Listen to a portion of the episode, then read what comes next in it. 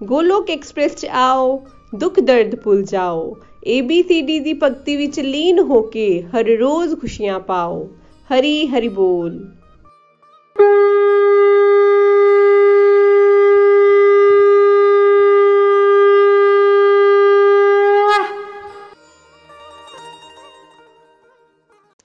ਹਰੀ ਹਰੀ ਬੋਲ ਹਰੀ ਹਰੀ ਬੋਲ एवरीवन ਜੈ ਸ਼੍ਰੀ ਕ੍ਰਿਸ਼ਨਾ ਮੈਂ ਕਵਿਤਾ ਮਲਹੋਤਰਾ ਦੇਹਰਾਦੂਨ ਤੋਂ ਬੋਲ ਰਹੀ ਹਾਂ ਮੈਂ ਇੱਕ ਹਾਊਸਵਾਈਫ ਆ ਤੇ ਮੇਰੇ ਦੋ ਮੁੰਡੇ ਨੇ ਮੇਰੇ ਵੱਡੇ ਮੁੰਡੇ ਦਾ ਵਿਆਹ ਹੋ ਚੁੱਕਿਆ ਤੇ ਅਸੀਂ ਜੁਆਇੰਟ ਫੈਮਿਲੀ 'ਚ ਰਹਿੰਦੇ ਆ ਮੈਂ ਗੋਲਕ ਐਕਸਪ੍ਰੈਸ ਦੇ ਵਿੱਚ 2017 ਦੇ ਵਿੱਚ ਜੁਆਇਨ ਕੀਤਾ ਨੀਤਿਕਾ ਜੀ ਦੀ ਰਾਏ ਜਿਹੜੇ ਕਿ ਦੇਹਰਾਦੂਨ ਰਹਿੰਦੇ ਆ ਭਗਵਦ ਗੀਤਾ ਨੂੰ ਪੜ੍ਹਨ ਤੋਂ ਬਾਅਦ ਜੋ ਹੈ ਮੈਂ ਭਗਵਦ ਗੀਤਾ ਤੋਂ ਕੀ ਕੀ ਸਿੱਖਿਆ, ਅੱਜ ਮੈਂ ਤੁਹਾਡੇ ਸਾਰਿਆਂ ਦੇ ਨਾਲ ਜੋ ਹੈ ਇਹ ਸਾਂਝਾ ਕਰਨ ਜਾ ਰਹੀ ਹਾਂ। ਦੇਖੋ ਮਿੱਤਰੋ, ਸਭ ਤੋਂ ਪਹਿਲੇ ਮੈਂ ਕੀ ਸਿੱਖਿਆ ਕਿ ਅਸੀਂ ਜੋ ਹੈ ਕੀ ਹੈ ਬੋਡੀ ਨਹੀਂ ਆ ਅਸੀਂ ਆਤਮਾ ਹਾਂ। ਅੱਜ ਤੱਕ ਮੈਂ ਜੋ ਹੈ ਖੁਦ ਨੂੰ ਇੱਕ ਬੋਡੀ ਹੀ ਸਮਝਦੀ ਸੀ ਔਰ ਉਹਦੀ ਹੀ ਦੇਖ ਰੇਖ ਦੇ ਵਿੱਚ ਲੱਗੀ ਰਹਿੰਦੀ ਸੀਗੀ। ਉਨੀ ਸੁਜਾਨ ਸਵਾਰਨ ਦੇ ਵਿੱਚ ਮੈਨੂੰ ਬਹੁਤ ਹੀ ਜ਼ਿਆਦਾ ਖੁਸ਼ੀ ਮਿਲਦੀ ਸੀ। ਪਰ ਭਗਵਦ ਗੀਤਾ ਨੂੰ ਪੜ੍ਹਨ ਤੋਂ ਬਾਅਦ ਮੈਨੂੰ ਸਮਝ ਆਇਆ ਕਿ ਦੇਖੋ, ਸਰੀਰ ਦਾ ਧਿਆਨ ਤਾਂ ਸਾਨੂੰ ਰੱਖਣਾ ਹੀ ਹੈ ਅਸੀਂ, ਪਰ ਨਾਲ ਦੀ ਨਾਲ ਸਾਨੂੰ ਆਪਣੀ ਸੋਲ ਦਾ ਵੀ ਧਿਆਨ ਰੱਖਣਾ ਹੋਏਗਾ। ਉਹਨੂੰ ਵੀ ਸਾਨੂੰ ਨਰਿਸ਼ ਕਰਨਾ ਪਏਗਾ ਤਾਂ ਕਿ ਸਾਨੂੰ ਸਟਰੈਂਥ ਮਿਲੇ ਤੇ ਅਸੀਂ ਆਪਣੇ ਅੰਦਰ ਦੇ ਜਿਹੜੇ ਵਿਕਾਰ ਹੈਗੇ ਸਾਡੇ, ਉਹਨਾਂ ਨਾਲ ਅਸੀਂ ਲੜ ਪਾਈਏ। ਔਰ ਸਾਡੀ ਜਿਹੜੀ ਦੁਨੀਆਦਾਰੀ ਦੀ ਜਿਹੜੀ ਵੀ ਡਿਊਟੀਆਂ ਹੈਗੀਆਂ, ਭਗਵਾਨ ਨੇ ਸਾਨੂੰ ਦਿੱਤੀਆਂ ਹੋਈਆਂ, ਉਹਨੂੰ ਵੀ ਅਸੀਂ ਚੰਗੀ ਤਰ੍ਹਾਂ ਕਰ ਪਾਈਏ। ਫਿਰ ਮੈਂ ਇਹੀ ਸਿੱਖਿਆ ਕਿ ਦੇਖੋ, ਅਸੀਂ ਕਰਮ ਤਾਂ ਅਸੀਂ ਆਪਣੇ ਕਿੱਦਾਂ ਕਰਨੇ ਸੀ ਮੈਂ ਉਹ ਸਿੱਖਿਆ।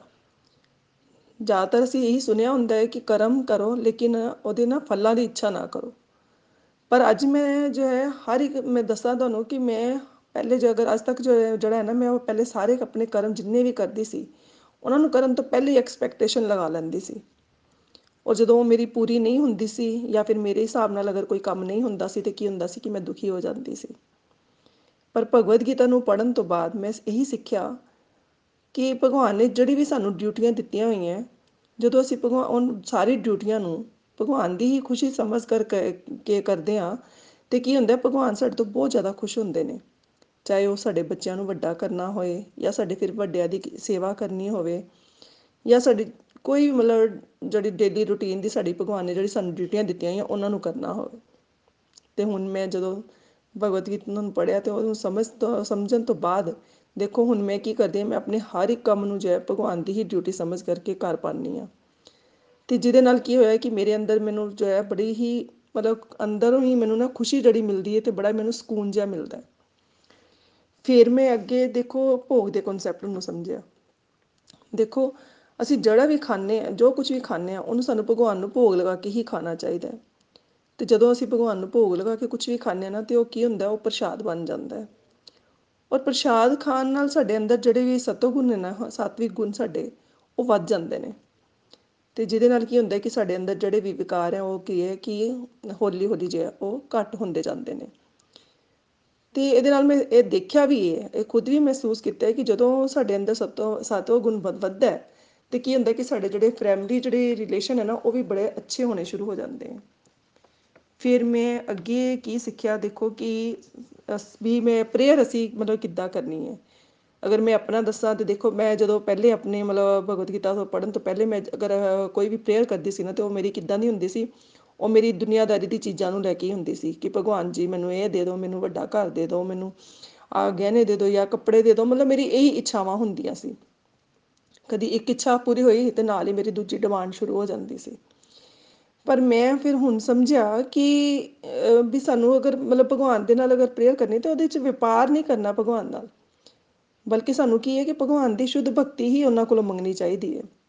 ਤੇ ਹੁਣ ਅਗਰ ਮੈਂ ਦੱਸਾਂ, ਤੇ ਹੁਣ ਮੇਰੀ ਜਿਹੜੀ ਪ੍ਰੇਅਰ ਹੈਗੀ ਹੈ ਉਹ ਇਦਾਂ ਹੀ ਹੁੰਦੀ ਹੈ ਕਿ हे ਭਗਵਾਨ, ਤੁਸੀਂ ਮੈਨੂੰ ਆਪਣੇ ਚਰਨਾਂ ਦੀ ਹੀ ਸ਼ੁੱਧ ਭਗਤੀ ਹੀ ਦਿਓ। ਦੇਖੋ ਮਿੱਤਰੋ, ਕਿ ਜਦੋਂ ਅਸੀਂ ਕੀ ਹੈ ਕਿ ਭਗਵਾਨ ਦੀ ਭਗਤੀ ਨੂੰ ਭਾਵ ਨਾਲ ਕਰਦੇ ਆ ਤੇ ਬੜੇ ਪ੍ਰੇਮ ਪੂਰਵਕ ਨਾਲ ਕਰਦੇ ਆ ਨਾ, ਕਿ ਤੇ ਕੀ ਹੁੰਦਾ ਕਿ ਸਾਡੀ ਉਹ ਭਗਵਾਨ ਭਗਤੀ ਤਾਂ ਸਾਨੂੰ ਦਿੰਦੇ ਹੀ ਦਿੰਦੇ ਨੇ।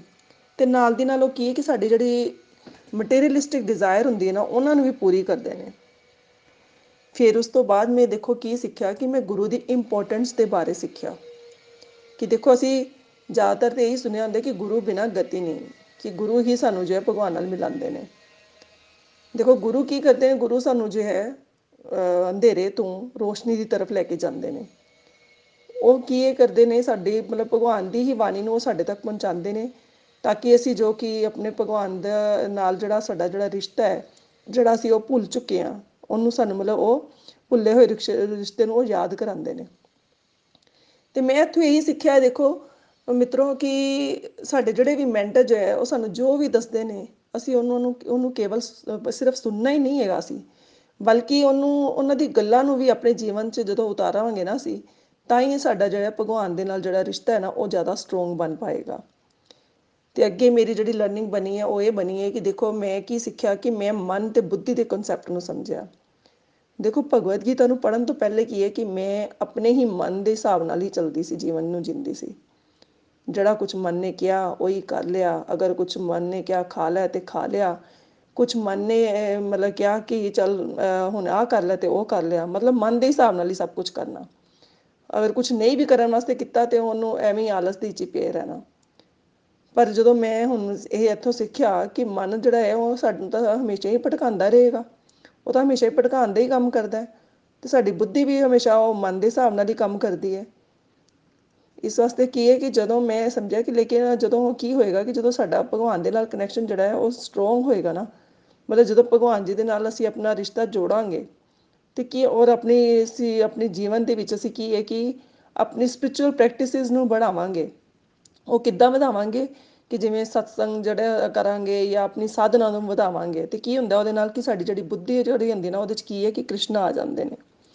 ਔਰ ਜਦੋਂ ਬੁੱਧੀ 'ਚ ਕ੍ਰਿਸ਼ਨ ਆ ਜਾਂਦੇ ਨੇ, ਤੇ ਉਹਦੇ ਨਾਲ ਕੀ ਹੁੰਦਾ ਹੈ ਕਿ ਸਾਡਾ ਜਿਹੜਾ ਮਨ ਹੈ, ਉਹ ਸਟੇਬਲ ਹੋਣਾ ਸ਼ੁਰੂ ਹੋ ਜਾਂਦਾ ਹੈ। ਮਤਲਬ ਕਿ ਉਹ ਭਟਕਣਾ ਬੰਦ ਕਰ ਦਿੰਦਾ ਹੈ। ਔਰ ਤਦ ਅਸੀਂ ਇੱਕ ਪੂਰੀ ਤਰ੍ਹਾਂ ਨਾਲ ਹੈਪੀ ਲਾਈਫ ਨੂੰ ਅਸੀਂ ਮਤਲਬ ਲੀਡ ਕਰ ਪਾਉਂਦੇ ਆ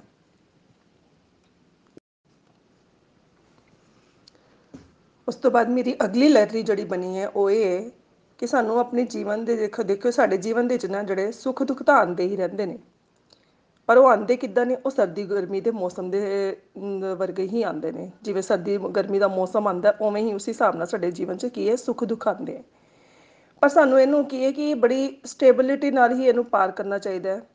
ਔਰ ਸੁੱਖ ਆ ਰਹੇ ਨੇ ਤੇ ਜ਼ਿਆਦਾ ਮਤਲਬ ਬਹੁਤ ਜ਼ਿਆਦਾ ਐਕਸਾਈਟਮੈਂਟ ਦੇ ਵਿੱਚ ਨਹੀਂ ਜਾਣਾ ਅਸੀਂ। ਤੇ ਜੇ ਦੁੱਖ ਆ ਰਹੇ ਨੇ ਤੇ ਮਤਲਬ ਇਹ ਨਹੀਂ ਕਿ ਡਿਪਰੈਸ਼ਨ 'ਚ ਚਲੇ ਜਾਣਾ।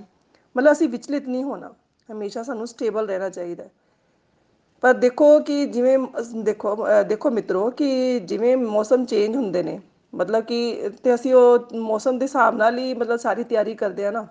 ਜਿਵੇਂ ਗਰਮੀ ਦਾ ਮੌਸਮ ਆ ਗਿਆ ਤੇ ਗਰਮੀਆਂ ਦੇ ਕੱਪੜੇ ਕੱਢ ਲਏ, ਸਰਦੀਆਂ ਦਾ ਮੌਸਮ ਆ ਗਿਆ ਤੇ ਸਰਦੀਆਂ ਦੇ ਕੱਪੜੇ ਕੱਢ ਲਏ, ਹੈਨਾ? ਤੇ ਉਸੇ ਤਰ੍ਹਾਂ ਸਾਨੂੰ ਸੁੱਖ ਦੁੱਖ ਤਾਂ ਸਾਡੇ ਜੀਵਨ ਦੇਖੋ ਆਉਂਦੇ ਹੀ ਰਹਿਣਗੇ। ਅਸੀਂ ਉਹਨਾਂ ਨੂੰ ਨਹੀਂ ਰੋਕ ਸਕਦੇ। ਪਰ ਅਗਰ ਅਸੀਂ ਉਹਦੇ 'ਚ ਭਗਵਾਨ ਨੂੰ ਐਡ ਕਰ ਲਵਾਂਗੇ, ਤੇ ਮਤਲਬ ਜਿਵੇਂ ਮਤਲਬ ਅਸੀਂ ਅਗਰ ਮੈਂ ਹੁਣ ਤੁਹਾਨੂੰ ਆਪਣਾ ਦੱਸਾਂ ਕਿ ਅਗਰ ਮੇਰੇ ਹੁਣ ਜੀਵਨ 'ਚ ਕੋਈ ਸੁੱਖ ਆ ਜਾਂਦਾ ਤੇ ਮੈਂ ਉਹਨੂੰ ਕੀ ਸਮਝਨੀ ਆ ਕਿ ਇਹ ਭਗਵਾਨ ਦੀ ਕਿਰਪਾ ਹੀ ਸਮਝਨੀ ਆ ਤੇ ਅਗਰ ਕੋਈ ਦੁੱਖ ਆਂਦਾ ਤੇ ਮੈਂ ਉਹਨੂੰ ਭਗਵਾਨ ਦੀ ਇੱਛਾ ਸਮਝ ਕੇ ਉਹਨੂੰ ਕੀ ਹੈ ਕਿ ਪਾਰ ਕਰ ਪਾਣੀ ਆ ਤੇ ਫਿਰ ਮੇਰੀ ਅਗਲੀ ਜਿਹੜੀ ਲਰਨਿੰਗ ਬਣੀ ਹੈ, ਉਹ ਦੇਖੋ ਕੀ ਬਣੀ ਹੈ ਕਿ ਮੈਂ ਇਹਦੇ 'ਚ ਭਗਵਦ ਗੀਤਾ ਤੋਂ ਕੀ ਸਿੱਖਿਆ ਕਿ ਦੇਖੋ ਕਿ ਇਹਦੇ ਸਾਨੂੰ ਇਹ ਸਿਖਾਇਆ ਗਿਆ ਕਿ ਆਤਮਾ ਦਾ ਜਿਹੜਾ ਸ਼ਾਸ਼ਵਤ ਉਦੇਸ਼ ਹੈ, ਮਤਲਬ ਜਿਹੜਾ ਮੇਨ ਉਦੇਸ਼ ਹੈ, ਉਹਦਾ ਕੀ ਹੈਗਾ? ਉਹ ਹੈ ਪ੍ਰਮਾਤਮਾ ਦੀ ਸੇਵਾ ਕਰਨਾ। ਔਰ ਪ੍ਰਮਾਤਮਾ ਦੀ ਸੇਵਾ ਕਰਨ ਵਾਸਤੇ ਕੀ ਹੈ ਕਿ ਉਹ ਇਸ, ਮਤਲਬ, ਦੁਨੀਆਦਾਰੀ ਦੇ ਜੀਵਨ ਚ ਆਈ ਹੈ, ਮਤਲਬ ਮਟੀਰੀਅਲ ਵਰਲਡ ਚ ਆਈ ਹੈ। ਤੇ ਆਤਮਾ ਦਾ ਜਿਹੜਾ ਪ੍ਰਮਾਤਮਾ ਦੇ ਨਾਲ ਜੁੜਨਾ ਹੀ ਜਿਹੜਾ ਹੈ ਨਾ, ਇੱਕ ਜੀਵ ਦਾ ਜਿਹੜਾ ਹੈ ਨਾ, ਮਾਤਰ ਮਤਲਬ ਇੱਕ ਉਦੇਸ਼ ਉਹਦਾ ਇਹੀ ਹੈਗਾ ਕਿ ਪ੍ਰਮਾਤਮਾ ਦੇ ਨਾਲ ਜੁੜਨਾ। ਪਰ ਦੇਖੋ ਮਿੱਤਰੋ, ਕਿ ਅਗਰ ਅਸੀਂ ਭਗਵਾਨ ਦੀ ਅਗਰ ਸੇਵਾ ਨਹੀਂ ਕਰਦੇ ਆ ਨਾ, ਤੇ ਕੀ ਹੁੰਦਾ ਕਿ ਇਹ ਸਾਨੂੰ ਮਤਲਬ ਭਗਵਾਨ ਦੀ ਮਾਇਆ ਦੀ ਸੇਵਾ ਕਰਨੀ ਪਏਗੀ। ਔਰ ਅਗਰ ਅਸੀਂ ਮਤਲਬ ਭਗਵਾਨ ਦੀ ਕਿਹਦਾ ਮਾਇਆ ਦੀ ਸੇਵਾ ਕਰਾਂਗੇ, ਤੇ ਕੀ ਹੋਏਗਾ? ਸਾਡੇ ਅੰਦਰ ਫਿਰ ਕਾਮ, ਕ੍ਰੋਧ, ਲੋਭ, ਮੋਹ ਔਰ ਅਹੰਕਾਰ ਇਸੇ ਚੱਕਰ 'ਚ ਅਸੀਂ ਫਿਰ ਫਸੇ ਰਵਾਂਗੇ। ਇਸ ਵਾਸਤੇ ਸਾਨੂੰ ਕੀ ਹੈ ਕਿ ਭਗਵਾਨ ਦੀ ਮਾਇਆ ਦੀ ਸੇਵਾ ਨਹੀਂ ਕਰਨੀ, ਬਲਕਿ ਕੀ ਹੈ? ਮਾਇਆਪਤੀ ਦੀ ਸੇਵਾ ਕਰਨੀ, ਜੋ ਕਿ ਭਗਵਾਨ ਖੁਦ ਹੀ ਹੈਗੇ ਨੇ। ਤੇ ਸਾਨੂੰ ਉਹਨਾਂ ਦੀ ਸੇਵਾ ਸਵੀਕਾਰ ਕਰਨੀ ਚਾਹੀਦੀ ਹੈ। ਫਿਰ ਭਗਵਦ ਗੀਤਾ ਨੂੰ ਪੜਨ ਤੋਂ ਬਾਅਦ ਮੇਰੀ ਅਗਲੀ ਲਰਨਿੰਗ ਜਿਹੜੀ ਬਣੀ ਹੈ ਉਹ ਇਹ ਹੈ ਕਿ ਅਸੀਂ ਹਮੇਸ਼ਾ ਇਹੀ ਸਿੱਖਦੇ ਆ ਕਿ ਦੇਖੋ ਸੁਣਦੇ ਆ ਕਿ ਕਰਮ ਕਰੋ ਪਰ ਫਲ ਦੀ ਇੱਛਾ ਨਾ ਕਰੋ। ਮਤਲਬ ਕਰਮ ਦਾ ਕਰਨ ਦਾ ਸਾਨੂੰ ਅਧਿਕਾਰ ਹੈਗਾ ਪਰ ਉਹਦੇ ਫਲ ਦੇਣ ਦਾ ਅਧਿਕਾਰ ਕਿਹਨੂੰ ਹੈ? ਉਹ ਹੈਗਾ ਸਿਰਫ ਭਗਵਾਨ ਨੂੰ। ਠੀਕ ਹੈ? ਅਗਰ ਅ, ਅਸੀਂ ਆਪਣੇ ਸਾਰੇ ਕਰਮ ਫਲ ਦੀ ਇੱਛਾ ਨੂੰ ਤਿਆਗ ਕਰਕੇ ਮਤਲਬ ਮਤਲਬ ਕੋਈ ਫਲ ਦੀ ਇੱਛਾ ਨਹੀਂ ਰੱਖਾਂਗੇ ਉਹਨਾਂ ਨੂੰ ਛੱਡ ਕੇ ਭਗਵਾਨ ਦੀ ਹੀ ਸੇਵਾ ਵਾਸਤੇ ਆਪਣੇ ਹਰ ਇੱਕ ਕਰਮ ਕਰਾਂਗੇ ਨਾ, ਤੇ ਉਹ ਕੀ ਹੈ? ਉਹ ਸਾਰੇ ਕਰਮ ਸਾਡੇ ਕੀ ਬਣ ਜਾਂਦੇ ਨੇ? ਉਹ ਸਾਡੇ ਫਿਰ ਅਕਰਮ ਬਣ ਜਾਂਦੇ ਨੇ।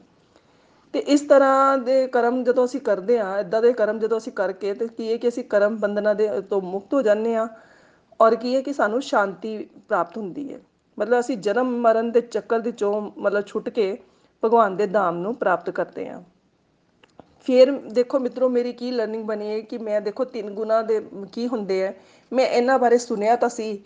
ਲੇਕਿਨ ਦੇਖੋ, ਇਹ ਕਿਹਦਾ ਨਾਮ ਜਿਹੜਾ ਇਹਨਾਂ ਗੁਣਾਂ ਬਾਰੇ ਮੈਨੂੰ ਪਤਾ ਨਹੀਂ ਸੀ ਕਿ ਇਹ ਸਾਡੇ ਉੱਪਰ ਕਿੱਦਾਂ ਐਕਟ ਕਰਦੇ ਨੇ। ਔਰ ਇਹ ਗੁਣ ਕੀ ਹੈਗੇ ਨੇ? ਇਹ ਹੈਗੇ ਨੇ ਤਮੋ ਗੁਣ, ਰਜੋ ਗੁਣ ਤੇ ਸਤੋ ਗੁਣ।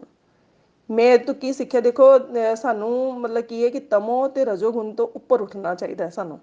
ਔਰ ਸਤੋ ਗੁਣ ਦੀ ਤਰਫ ਸਾਨੂੰ ਵਧਣਾ ਚਾਹੀਦਾ ਹੈ। ਔਰ ਸਤੋਗੁਣ ਨੂੰ ਅਸੀਂ ਕਿੱਦਾਂ ਵਧਾ ਸਕਦੇ ਹਾਂ? ਜਦੋਂ ਅਸੀਂ ਸਾਤਵਿਕ ਭੋਜਨ ਕਰਾਂਗੇ। ਮਤਲਬ ਜਿਹਦੇ 'ਚ ਪਿਆਜ਼, ਲਸਣ ਨਾ ਹੋਏ ਜਾਂ ਨੌਨ ਵੈਜ ਮਤਲਬ ਇਦਾਂ ਦਾ ਭੋਜਨ ਜਿਹੜਾ ਨਹੀਂ ਹੁੰਦਾ, ਤਾਂ ਮਤਲਬ ਜਦੋਂ ਅਸੀਂ ਬਿਨਾਂ ਪਿਆਜ਼, ਲਸਣ ਤੋਂ ਭੋਜਨ ਕਰਾਂਗੇ, ਤੇ ਉਹ ਹੁੰਦਾ ਭੋਜਨ ਸਾਡਾ ਸਤ ਸਤ, ਸਾਤਵਿਕ ਭੋਜਨ। ਤੇ ਜਦੋਂ ਅਸੀਂ ਸਤਵਿਕ ਸਾਤਵਿਕ ਭੋਜਨ ਕਰਾਂਗੇ, ਤੇ ਕੀ ਹੈ ਕਿ, ਅਹ ਸਾਡੇ ਅੰਦਰ ਫਿਰ ਸਤੋਗੁਣ ਵੱਧਦਾ ਹੈ। ਤੇ ਸਤੋਗੁਣ ਦੇ ਵਿੱਚ ਵੀ ਫਿਰ ਮੈਂ ਸਿੱਖਿਆ ਕਿ ਦੇਖੋ, ਸਤੋਗੁਣ ਦੇ ਵਿੱਚ ਵੀ ਇੱਕ ਬੰਧਨ ਸਾਨੂੰ ਮਿਲਦਾ ਹੈ। ਮਤਲਬ ਸਾਨੂੰ ਸਤੋਗੁਣ ਦੇ ਵਿੱਚ ਵੀ ਮੁਕਤੀ ਨਹੀਂ ਮਿਲੇਗੀ, ਉਹਦੇ 'ਚ ਵੀ ਸਾਨੂੰ ਬੰਧਨ ਮਿਲਣਾ ਹੈ। ਔਰ ਬੰਧਨ ਕਿਹੜਾ ਹੈਗਾ? ਕਿ ਜਦੋਂ ਮਤਲਬ ਅਸੀਂ ਹਰ ਸਮੇਂ ਕੀ ਸੋਚਦੇ ਰਹੀਏ ਕਿ ਮੈਨੂੰ ਸੁੱਖ ਮਿਲ ਜਾਏ ਜਾਂ ਮੈਨੂੰ ਜ਼ਿਆਦਾ ਤੋਂ ਜ਼ਿਆਦਾ ਗਿਆਨ ਮੈਨੂੰ ਮਿਲ ਜਾਏ, ਤੇ ਜਦੋਂ ਐਦਾਂ ਅਸੀਂ ਇਹਦੇ 'ਚ ਫਸੇ ਰਵਾਂਗੇ ਨਾ, ਤੇ ਕੀ ਹੋਏਗਾ? ਅਸੀਂ ਫਿਰ ਬੰਧਨਾਂ ਦੇ ਵਿੱਚ ਹੀ ਫਸ ਜਾਵਾਂਗੇ। ਦੇਖੋ, ਵੈਸੇ ਦੇਖਿਆ ਜਾਏ ਤੇ ਤਿੰਨਾਂ ਗੁਣਾਂ ਦੇ ਵਿੱਚ ਸਤੋਗੁਣ ਜਿਹੜਾ ਨਾ, ਉਹ ਸਭ ਤੋਂ ਜ਼ਿਆਦਾ ਸ਼੍ਰੇਸ਼ਟ ਮੰਨਿਆ ਜਾਂਦਾ ਹੈ, ਕਿ ਸਭ ਤੋਂ ਜ਼ਿਆਦਾ ਇਹ ਵਧੀਆ ਗੁਣ ਹੈਗਾ। ਪਰ ਅਗਰ ਮਤਲਬ ਅਹ, ਸਤੋਗੁਣ ਦੇ ਵਿੱਚ ਵੀ ਸਾਡੇ ਅੰਦਰ ਅਗਰ ਕੋਈ ਅਹੰਕਾਰ ਆ ਗਿਆ ਕਿ ਮੇਰੇ ਅੰਦਰ ਤੇ ਮੈਂ ਤਾਂ ਬੜੇ ਅੱਛੇ ਕਰਮ ਕਰ ਰਿਹਾ ਤੇ ਮੇਰੇ ਮੈਨੂੰ ਤਾਂ ਬੜਾ ਹੀ ਗਿਆਨ ਮਿਲ ਗਿਆ ਹੈਗਾ ਤੇ ਫਿਰ ਅਗਰ ਇਦਾਂ ਅਸੀਂ ਕਰਾਂਗੇ ਤੇ ਕੀ ਹੋਏਗਾ? ਅਸੀਂ ਫਿਰ ਜਨਮ ਔਰ ਮ੍ਰਿਤੂ ਦੇ ਚੱਕਰ ਦੇ ਵਿੱਚ ਹੀ ਵਾਰ-ਵਾਰ ਇਹੀ ਬੰਧਨਾਂ ਦੇ ਵਿੱਚ ਫਿਰ ਵੀ ਫਸੇ ਰਵਾਂਗੇ। ਤੇ ਇਸ ਵਾਸਤੇ ਸਾਨੂੰ ਕੀ ਹੈ ਕਿ ਸਤੋਗੁਣ ਤੋਂ ਵੀ ਉੱਪਰ ਉੱਠ ਕੇ ਕੀ ਹੈ? ਸਾਨੂੰ ਦਿਵਯਤਾ ਦੀ ਤਰਫ ਵਧਣਾ ਚਾਹੀਦਾ ਹੈ। ਫਿਰ ਮੈਂ ਅੱਗੇ ਜਿਹੜੀ ਮੇਰੀ ਲਰਨਿੰਗ ਬਣੀ ਆ ਉਹ ਮੇਰੀ ਇਹ ਬਣੀ ਕਿ ਦੇਖੋ ਕਿ ਸਾਨੂੰ ਵਾਣੀ ਦੀ ਤਪੱਸਿਆ ਦੇ ਬਾਰੇ ਮੈਂ ਇੱਥੇ ਸਿੱਖਿਆ। ਕਿ ਵਾਣੀ ਦੀ ਤਪੱਸਿਆ ਕੀ ਹੈ? ਦੇਖੀ ਵਾਣੀ ਦੀ ਤਪੱਸਿਆ ਨਾਲ ਵੀ ਅਸੀਂ ਭਗਵਾਨ ਨੂੰ ਖੁਸ਼ ਕਰ ਸਕਦੇ ਹਾਂ। ਦੇਖੋ ਭਗਵਾਨ ਭਗਵਦ ਗੀਤਾ ਨੂੰ ਪੜਨ ਤੋਂ ਪਹਿਲੇ ਅਗਰ ਮੈਂ ਆਪਣਾ ਦੱਸਾਂ ਤੇ ਮੈਂ ਇਹੀ ਸੋਚਦੀ ਸੀ ਕਿ ਅਗਰ ਮੈਂ ਸੱਚ ਬੋਲ ਰਹੀ ਹਾਂ ਤੇ ਇਹਦੇ ਨਾਲ ਅਗਰ ਕਿਸੇ ਦੂਜੇ ਨੂੰ ਪਰੇਸ਼ਾਨੀ ਹੋ ਰਹੀ ਹੈ ਜਾਂ ਕੋਈ ਦੁਖੀ ਹੋ ਰਿਹਾ ਤੇ ਇਹਦੇ 'ਚ ਮੇਰੀ ਥੋੜੀ ਨਾ ਗਲਤੀ ਹੈ, ਮੈਂ ਤਾਂ ਸੱਚ ਹੀ ਬੋਲ ਰਹੀ ਹਾਂ। ਪਰ ਫਿਰ ਮੈਨੂੰ ਜਦੋਂ ਮੈਂ ਭਗਵਦ ਗੀਤਾ ਪੜ੍ਹੀ ਨਾ ਤਾਂ ਮੈਨੂੰ ਸਮਝ ਆਇਆ ਕਿ ਦੇਖੋ, ਅਸੀਂ ਇੱਥੇ ਇਹੀ ਸਮਝਿਆ ਕਿ ਸਾਨੂੰ ਸੋਚ ਸਮਝ ਕੇ ਬੋਲਣਾ ਚਾਹੀਦਾ ਕਿਉਂਕਿ ਅੱਜ ਕੱਲ ਅਸੀਂ ਸਾਰੇ ਹੈਗੇ ਆ ਕਿ ਕਲਯੁਗ ਦੇ ਵਿੱਚ ਰਹਿੰਦੇ ਪਏ ਆ ਤੇ ਕਲਯੁਗ ਦੇ ਵਿੱਚ ਕੋਈ ਵੀ ਇਨਸਾਨ ਜਿਹੜਾ ਨਾ ਉਹ ਕੀ ਹੈ ਕਿ ਬੋਲਣ ਤੋਂ ਪਹਿਲੇ ਜੋ ਹੈ ਉਹ ਸੋਚਦਾ ਨਹੀਂ ਹੈ ਔਰ ਫਟਾਫਟ ਜੋ ਵੀ ਆਂਦਾ ਮੂੰਹ 'ਚ ਉਹ ਬੋਲ ਦਿੰਦਾ ਤੇ ਜਿਹਦੇ ਨਾਲ ਕੀ ਹੁੰਦਾ ਘਰਾਂ 'ਚ ਕਿੰਨੇ ਕਲੇਸ਼ ਪੈ ਜਾਂਦੇ ਨੇ।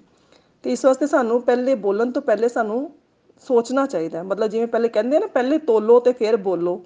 ਤੇ ਸਾਨੂੰ ਪਹਿਲੇ ਤੋਲ ਕੇ ਫਿਰ ਹੀ ਬੋਲਣਾ ਚਾਹੀਦਾ ਤੇ ਅਗਰ ਅਸੀਂ ਹੁਣ ਇਦਾਂ ਕਰਾਂਗੇ, ਯਾਨੀ ਕਿ ਪਹਿਲਾਂ ਬੋਲਣ ਤੋਂ ਪਹਿਲੇ ਅਸੀਂ ਅਗਰ ਸੋਚਾਂਗੇ ਔਰ ਅਗਰ ਕਿਤੇ ਕਿਸੇ ਦੇ ਨਾਲ ਅਸੀਂ ਗੱਲ ਵੀ ਕਰ ਰਹੇ ਹਾਂ ਤੇ ਸ- ਬੜੇ ਪਿਆਰ ਨਾਲ ਜਦੋਂ ਕਰਾਂਗੇ ਤੇ ਅਗਰ ਸੱਚ ਬੋਲਣਾ ਤੇ ਉਹ ਵੀ ਅਸੀਂ ਇਦਾਂ ਅਗਰ ਬੋਲਾਂਗੇ ਕਿ ਜਿਹਦੇ ਨਾਲ ਕੋਈ ਦੂਜੇ ਨੂੰ ਦੁੱਖ ਦੁੱਖ ਨਾ ਹੋਵੇ, ਕੋਈ ਦੂਜਾ ਵਿਅ- ਜਿਹੜਾ ਹੈਗਾ ਬੰਦਾ ਨਾ, ਉਹ ਸਾਡੇ ਮਤਲਬ ਇਸ ਗੱਲ ਤੋਂ ਦੁੱਖ, ਦੁਖੀ ਨਾ ਹੋਵੇ।